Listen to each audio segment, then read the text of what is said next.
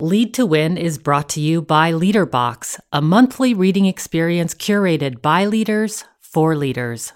Learn more at leaderbox.com.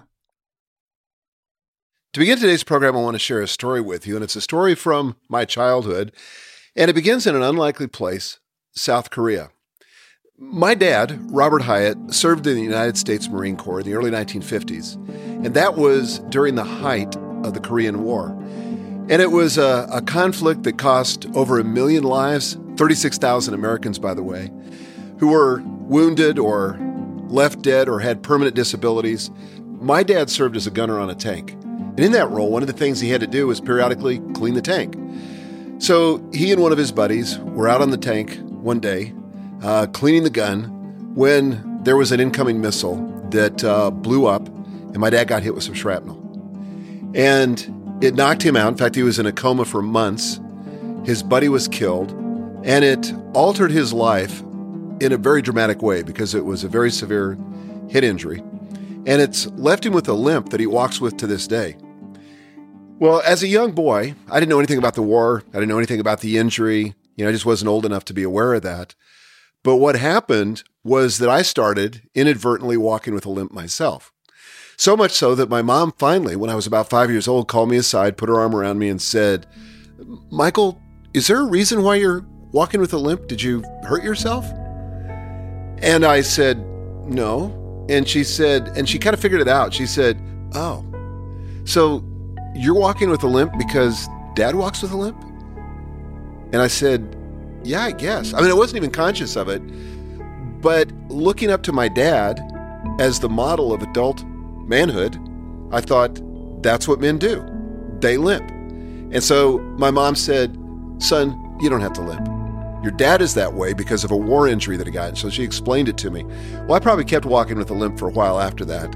But eventually I realized that, um, you know, that that wasn't something I had to continue to do.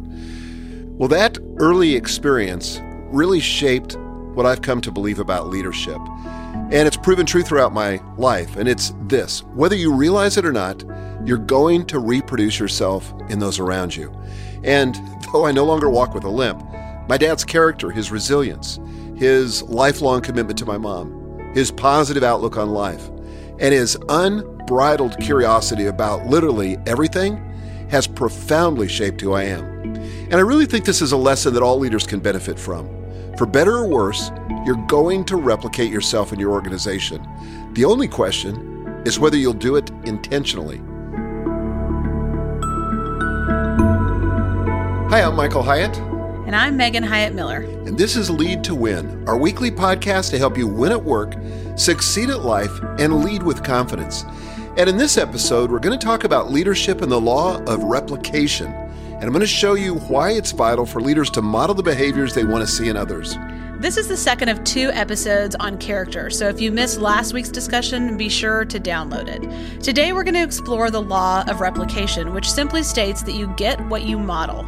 We'll share four reasons why every leader must consistently model good character, plus, we'll have a brief visit from Christian Miller, author of The Character Gap. And we'll wrap up the program with some practical tips for creating a culture of integrity in your organization.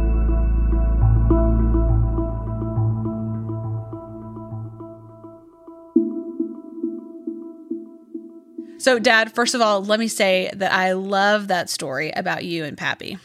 It's interesting how this happens, whether you're aware of it or not. Right. And for good or for bad. Right. Right. So, what is good about your character is going to be replicated. What's bad about your character is going to be replicated.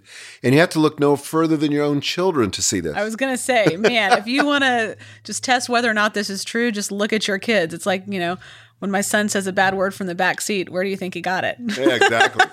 Not that that would happen, but Not you're saying that would ever- theoretically. yeah, theoretically. Yeah, so you know, this is one of those things where if we can be intentional about it, we have suddenly a powerful tool to mm-hmm. shape culture. right. And I think it's one of the things that as leaders we need to harness. And woe to the leader who is not aware of what's happening. Absolutely. Because I've seen this happen in many organizations too. It's how culture is created. yeah. It's nothing more, like Larry Bossidy says, it's nothing more than the behavior of its leaders. That's what culture is. Right. And it happens more often than not that it's unconscious. So there's a real advantage if you're able to kind of bring it into the forefront of your mind and create it intentionally, then you have the chance to create something really Exactly. great. Well, you've identified four reasons why every leader should model good character. So let's go ahead and talk about the first one. Yeah, the first one is this character has consequences. I mean, there's something about our culture right now that tries to dismiss this, Yeah. that acts as if competence is enough, but character does matter. Mm-hmm. You know, one is a little bit uh, of a longer play, right? Character. Yeah. Because sometimes things you can you can sacrifice character in the short term as long as you're competent, but it eventually catches up with you. And so, as we go back to the last episode where we were talking about the definition from the character gap that Christian Miller made the point there that good character is when you do the right thing, so be kind or generous or whatever, mm-hmm. in the right way, in other words, with integrity or humility, for the right reason for others, not self gain, all the time, consistently, even when no one sees or there's nothing to gain. Hmm. Now, that is a very high bar. It is a very high bar. I thought when you were sharing that, man, that's enough to keep you busy for a while. It is. Recently, we had a chance to talk with Christian, and he said more about what character is and why it's important. Our character is our moral fiber. It's what leads us to think, feel, and act in morally relevant ways. First of all, I think it really matters to individual people to develop good character. This is true for a number of reasons. One is that character actually benefits us. So, the better your character, research studies have found, the more likely your quality of life will improve. So, for example, when gratitude goes up, life satisfaction goes up, anxiety goes down. When hope goes up, worrying about the future goes down. So there are these correlations between good character traits and actually living a better life. So it's in our self interest, it helps us. There's more to it than that, besides just benefiting ourselves. Good character actually makes a positive difference in the world. Wouldn't you want to live in a world and in a society and work for a company where people are honest, trustworthy, they don't cheat or lie or steal behind your back? Think about how important it would be to a company to have employees who are honest, trustworthy, and loyal. That contributes so much to the health of that company, to the flourishing of that company, and not just um, because it avoids corruption or getting in trouble, but because it just creates a healthy environment where people can enjoy coming to work, not have to worry about uh, bad behavior that's going on behind the scenes.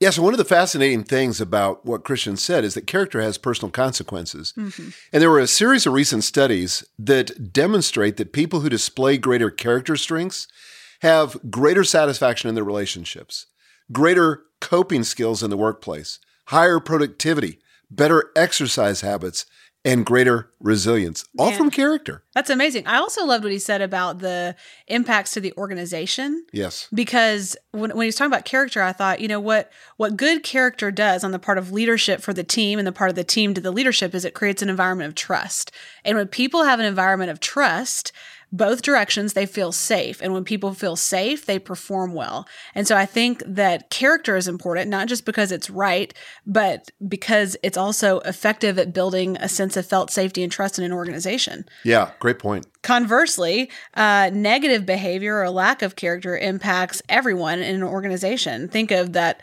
crazy story of the CEO of Theranos. And by the way, I have no idea if I'm pronouncing that correctly, but Act like you're saying it right. Theranos. Yeah, That's how I would say it if it was my own name, but I, I'm glad it's not my own name because it didn't go well. Um, she was charged with fraud. This startup blood testing company claimed to have a revolutionary technology. I remember Right. when this was all I did too. taking off, and I was so pumped because she was a young female leader and I thought it was amazing.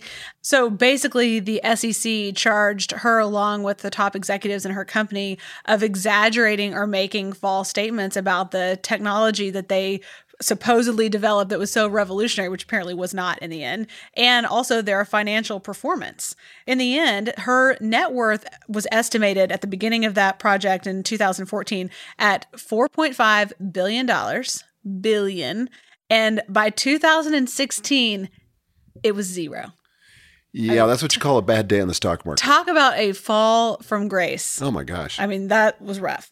So that story shows kind of the inseparable link between uh, character and even something as practical as your finances, Right. right? There's going to be repercussions in the real world. Yeah. Uh, Benjamin Franklin once said, Well done is better than well said. Mm-hmm. And it's a very good point. It is a very good point. So, what do you think um, are the reasons why it's so tempting for people to ignore this law of replication and to sort of dismiss that character matters? Well, I think in one sense, people just aren't even aware of it. You know, they they don't understand this dynamic when it's happening. It's largely invisible.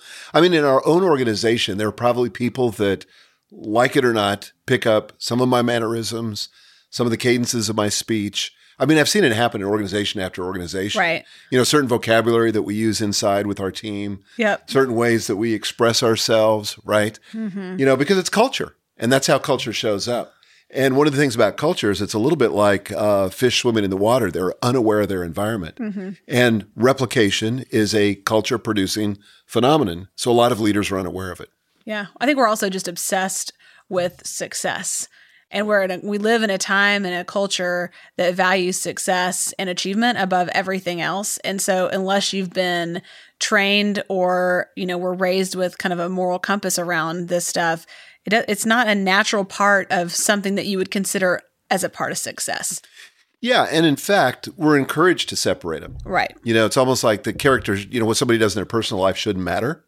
You know, as long as they're delivering the goods Right. and performing successfully, then we can dismiss or ignore those things of personal character. But unfortunately, personal character has a way of becoming public and in a way that's usually ugly and has consequences for everyone. Right. Well, the things that enable you to make uh, good or bad decisions in your personal life probably aren't different from the things that inform your decision making in a professional context. Exactly. And if you betray people in your personal life, Right. you're probably going to betray them in your public life.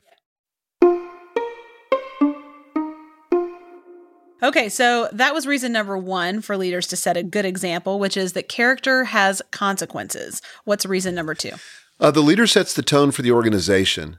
And again, this modeling is not always formal. You know, it's not like you you go in and you say, "Here's how I'm going to talk. Right. Here's what I'm going to believe. Here's how I'm going to express myself."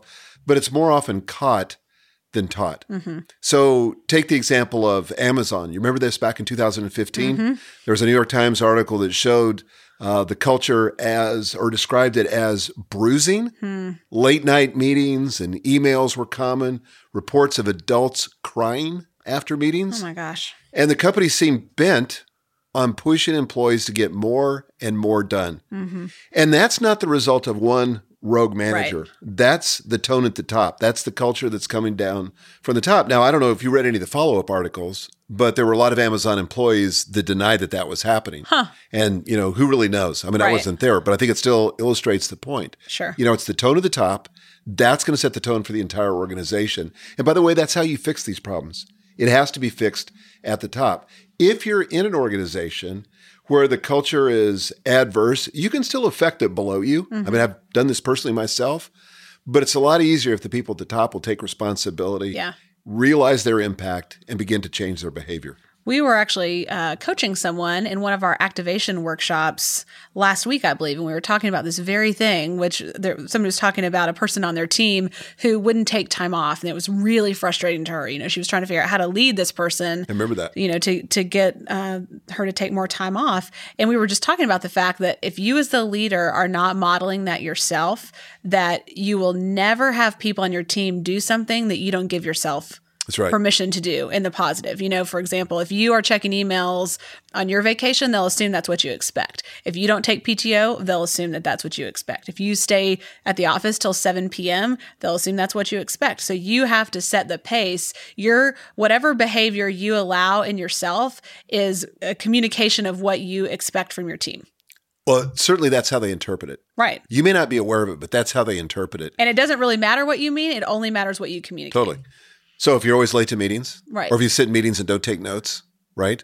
Or if you sit in a meeting and you're on your uh, smartphone the entire time. Right. Like I remember being in meetings like that with uh, people that were one time on my board, and literally they're on their smartphones the entire time. We're making a presentation, and then 20 minutes into the presentation, they ask a question that was answered in the very first uh, few minutes of the presentation, simply because they were sidetracked on their smartphone. Right. It communicates such disrespect. And It those does. are the little areas where you're creating your culture. And if you're not careful, they will build a culture that you never intend. Exactly. So, Dad, talk specifically about how here at Michael Hyatt and Company, our leadership team has modeled a few of our core values, including unyielding integrity, prioritizing people, infectious enthusiasm, and highly responsive. Yeah, well, I think again, it begins with us as the leaders of the company. Mm-hmm. But for example, with unyielding integrity, and by the way, what integrity is from our definition is that we make our actions line up with our words. Right. So that if we make a promise to our customers or make a commitment to a vendor, that we fulfill that, even if it's difficult, inconvenient, or expensive. So, for example, when we shipped the first edition of the Full Focus Planner, one of the things we realized is that we weren't going to meet the shipping deadline and our customers weren't going to get the planner in time for the quarter uh, start. Right. So we had to make the decision. And by the way, this this was not our fault. This wasn't even the printer's fault. It went back to a supplier way up in the food chain somewhere. Mm-hmm. But as a result, we were late delivering, or at least there was a threat of us being late Yeah. delivering this planner to our customers. So we made the decision to incur about forty, I don't know, fifty thousand dollars worth of priority shipping costs in order to fulfill the promise that we had made. Yeah. So we were committed to making our actions line up with our words, even though it was expensive. Right. And that's like not money we ever got back. I mean, that was No, that's right. that was a true cost that we had to incur.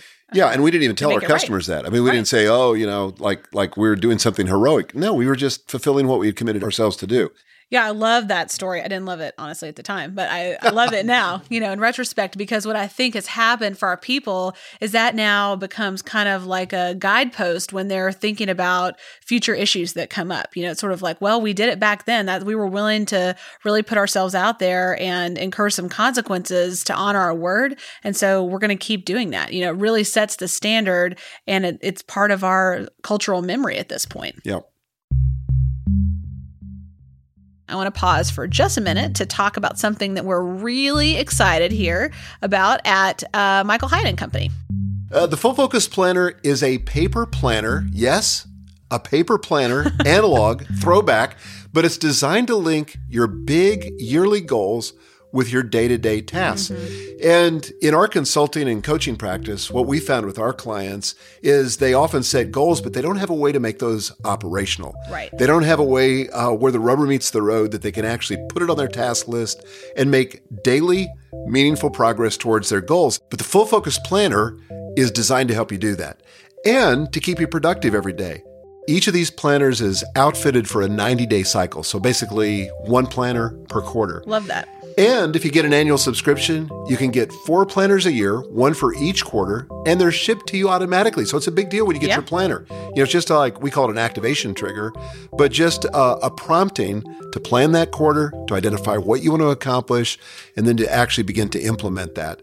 And that's honestly the best way to do it. It's also cheaper if you get the annual subscription. Now, you can buy an individual planner if you want, but both options come with a 30 day money back guarantee. All you need to do is go to fullfocusplanner.com and pick the option that's right for you.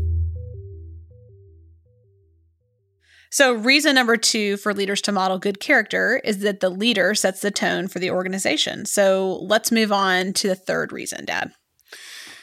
Yeah, the third reason is this people do what you do regardless of what you say. In other words, your actions are much louder than your words. So true. So I used to work for this guy um, who insisted on punctuality and starting his meetings on time. And I would go to my meetings with him, and I swear he would keep me waiting 15, 30, 45 minutes outside his office. Yeah. And and he would always make this big speech when he had his meetings that you had to be there on time. And I did that. I was there on time. But then I noticed over time that everybody got sloppy with the starting times Right. of their Because he wasn't going to be there to notice. Right. This is where I first learned to hate meetings. Right. Right? Because of one leader's sloppy practice, because he wasn't doing what he said and he insisted that other people do it. But that's not how it works. People do what you do. So this plays out in large and small ways. Promptings at meetings, which I mentioned, taking unplugged time off, Mhm. following expense reporting procedures, being responsive to messages, valuing the customer or how you treat the customer. All this stuff, people on your team are watching Right. and they're taking their cues from you, not from your words, but what you actually do. If you need proof, there was this study published by the University of Nebraska that examined the impact of teacher behavior on students' learning and their well being, and that it found that negative teacher behavior negatively impacted student outcomes. Positive teacher behavior correlated to higher achievement in students, and this included students' effective responses, things like worry and anxiety. I mean, every parent knows this, Right. and it's true at work also. I think you're right. So that made me think about um, one of the most common issues of character, which is uh, hypocrisy. You know, where, like you said, your boss will uh, say or was saying one thing to you about punctuality and then held himself to a different standard. So, how do you think that really breeds cynicism in an organization? Well, because people see the gap. They see the gap between your word and your actions, and they go, those two things don't line up. And there's just sort of this visceral reaction that all of us have to that. And it, it happens in the public places, it happens in work, but we see it as hypocrisy. Mm-hmm. And it just makes us cynical. I mean, people start thinking that's how all leaders are. You know, that's how all corporate CEOs are. That's how all politicians are. Anybody with power, basically. That's right. Yeah. Because they don't have to do what they say they're going to do. Right. They can enforce or coerce the rest of us, they don't actually have to keep it. Hmm. But when you do meet a leader who does their best to live up to what they say they believe or what they value, that has an impact on people. Hmm.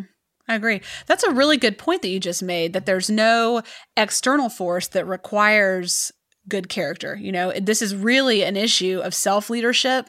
It's not something that anyone else is holding you to. I mean, your team is, um, but you don't have to do it. I mean, it, it is Right. literally a choice about how you want to behave and if you're going to behave um, in a way that has integrity with great character. And the decision is really, are you going to exercise self leadership or not? Yeah, it's really true. Because nobody's going to make you do it. When I became the CEO of Thomas Nelson, one of the things that Sam Moore, my predecessor, said to me, he said, before you make any decision, ask yourself the question if this were printed in the New York Times tomorrow, how would you feel about it? Huh. And it's a good litmus test. But at the same time, I don't think that should be the standard that drives us. You know, in other words, if this becomes public, how will I feel? Right. There ought to be an inner compass that we do it even when nobody's looking. So even if this never gets out, this is my standard of behavior. This is what I'm holding myself to. Mm-hmm. So regardless, And the truth is, those are going to be most of your decisions. Most of your decisions, there's very little threat that they'll become public, and mostly no one's going to hold you accountable except yourself. And it's really going to be the cumulative effect of all your choices over time that defines your character and that create the culture of your organization. yeah, that's a good point.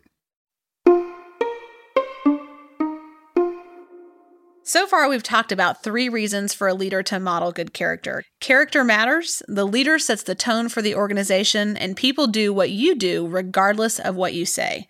Now, I'm a little curious about the fourth one, especially the word nearly, Dad. Yeah, the law of replication is nearly impossible to break. So this is an example of, of what some call prudential wisdom. In other words, it's generally true. You nearly always get what you model, but there's hope for those who are trying to change, mm-hmm. right? So if you're in a negative culture, be the exception. And I've got personal experience with this, where I've been in negative cultures, not just one time, but multiple times. And where you have the choice either I'm going to go with the culture or I'm going to stand for something different and I'm going to try to model something uh, different. And so last week we mentioned three ways to guard your character. We talked about developing a strong moral compass. We talked about seeking accountability, making one good choice at a time. But going against culture will be a test of your moral compass. In other words, you're not going to have the external support that kind of forces you or encourages you to make the right decisions and exhibit the right character, but you need that support and that accountability. If you set a bad example, you can change. And it begins by acknowledging this to yourself. I mean, you got to get real. At some point, you've got to say, look, I have not exercised self leadership. You know, I've not always made the right decision for the right reasons. I've not always exhibited the right behavior. And I'm going to own that and apologize to others as needed. Mm-hmm. And some of the leaders that have had the biggest impact on me in my career have been leaders that have come to me voluntarily and apologized for something. You know, acknowledge that, that what they did was wrong Right. and not try to make excuses. Tell me how uh, they understand or ex- they express empathy, empathy that they know how that impacted me or the organization, and then to ask my forgiveness. Mm-hmm. You know, it's a powerful thing when it happens. Hasn't happened too much, but my esteem for those people went way up when it did happen. Right. So you can begin behaving with integrity now. I guess that's the bottom line. Okay, so along those lines, I'm thinking really practically. It seems like, um, you know, to contrast with your story about the boss who was always late to the meetings, is it helpful to set standards for yourself around your behavior that that are very particular? You know, for example, like I'll be on time to meetings. I don't accept for myself, um, you know, being late. Is it is it helpful to almost like write a list of those things? Totally. Yeah, and you can call these um, your behavioral standards or your standards of compliance or just standards. But what are some of those non negotiables? I've called them that uh, before as well. The problem with, with leaders is this we get busy, uh, we've got a lot of pressure, and it's easy to start making excuses. Yep. You know, I'm the exception. And every leader that I've met that has got into trouble, and I've published a couple of autobiographies of leaders that got into deep trouble. They said when they started treating themselves as an exception to the rule, that's when they started Wow, to slide. that's so true. You know, like everybody else has to do this thing, but not me, Mm-hmm. right? You know, so everybody else we expect to not incur expenses, personal expenses, and put them in their expense report. But hey, I'm working extra hours. You know, I'm I under deserve more this. stress. Whenever you sta- start having that attitude of entitlement, yeah. it's a slippery slope. It is. So can you give me some more examples of things in your own life standards that you have your, for yourself that have helped to um, ensure that you kind of exercise good character? Well, I mean, in this environment, I'm very uh, conscious of how I uh, treat the opposite sex. You know, I don't want to do anything that could be construed as uh, flirtatious or inappropriate, whether it's in something I say or something I do. And that's a standard I hold myself to. So, another one I have, another standard I have is I never say anything negative about your mother in public. If I've got an issue with her, I talk to her privately. Yeah. I always speak well of her in public. Yep. And the great thing about that is, I mean, you know, because you've heard me do it, you know, I brag on her. Right. And it's it's great adultery repellent. Mm-hmm. You know, because I mean, it kind of puts everybody on notice that I'm very committed to my wife, Right. that we've been married for 40 years and don't even think about it. Right. So another one I have is um, a two drink rule. So somebody told me early in my career, and by the way, some people don't drink, some people drink way too much, but I found that to have some limit, some governor on what you're going to do, just keeps you out of a lot of trouble. Right. You know, so that's just a rule that uh, that I've always followed my entire career. Well, if you think about stories that you hear about people, very often they get in trouble and they compromise their character after they've had too much to drink in a professional setting. You know, right. like that kind of goes back up your list to other issues, um, you know, in terms of adultery or, or whatever else. You basically want to be in a situation, I think this is what you're saying, where you have the benefit of your best thinking, you have your wits about you, you can make good decisions and not have that be compromised. And so that's what your kind of uh, guideline for yourself is there that really helps that. Yeah. So again, I think the point is you need to set standards for yourself. And those Mhm. are just a few examples among many, but standards for yourself of how you're going to operate in the world and how you're going to show up and what you're going to do in public and what you're going to do with your team present. Mhm. Because they are going to watch, they are going to replicate those things. And one of the things we didn't talk about, oftentimes they get amplified, Totally. right? So if you're late five minutes, some people are going to take license to be late 10 minutes or Sure. 15 minutes or 30 minutes Right. or whatever. And so you have to be very careful. I think you have to be tougher on yourself than you are even on the people that you work with. Right. And you're very uh, strict with yourself on keeping your word. That's another thing that's really important to you. If you give somebody your word that you're going to meet with them or, um, you know, be on a podcast or something like that, it's very important to you to follow through and to handle that with integrity. Same is true for being responsive, you know, to honor other people's time and to get them what they need. You always respond quickly. Um, and I think those are two other things that came to mind as I was thinking of your standards. So those are just some good areas to think about if you're listening, what might your standards be? They don't have to be the same, but you need to be intentional about it Mm-hmm. so that you can hold yourself to a standard that's in alignment with your values. Exactly. This kind of, by the way, goes back to values need to be descriptive, not prescriptive. You know, people talk a lot about corporate uh, culture and corporate values, and sometimes people make aspirational values like we want to be like this. It's actually better if they describe how you are. Right. In other words, if you prioritize people, then that's a great corporate value to have. If you're committed to unyielding integrity in your personal life, that's a good corporate thing. But it's not good to have it an aspirational thing Yeah. that you're not practicing. Here's why that will create cynicism because Right. people will look at that value and they'll say, Well, you don't practice that. Right. They'll see the gap. They'll see the gap. All right, so today we've talked about leadership and the law of replication, and we've learned that you get what you model. So every leader must set the example for character and culture in their organization. As we come in here for a landing, I just want to remind you that it's up to you. As a leader, you shape the culture around you. Be the change you want to see in your organization. Dad, do you have any final thoughts for us today? Yeah, I do. I just was thinking how this all comes back to self leadership. Yeah. You know, Albert Schweitzer has this quote example is leadership. Mm-hmm. If you can lead yourself, you're going to have an impact, a positive impact on other people. If you can't lead yourself, then all the communication tools, all the leadership tips and strategies aren't going to do you a lot of good. It comes back to being able to lead yourself and being the model, the prototype of what you're trying to build. Couldn't agree more. As we close, I want to thank our sponsor, LeaderBox. It provides automated personal development in a box. Check it out at leaderbox.com. If you've enjoyed today's episode, you can get the show notes and a full transcript online at leadto.win. Thanks again for joining us on Lead to Win. If you like the show, please tell your friends and colleagues about it. And also, please leave a review of the show wherever you listen to podcasts. This program is copyrighted by Michael Hyatt and Company, all rights reserved. Our producer is Nick Jaworski. Our writers are Joe Miller and Lawrence Wilson. Our recording engineer is Mike Burns. Our production assistant is Alicia Curry. And our intern is Winston. We invite you to join us for another episode next week when we'll discuss a revolutionary technology that you've got to implement in your leadership. Until then, lead to win.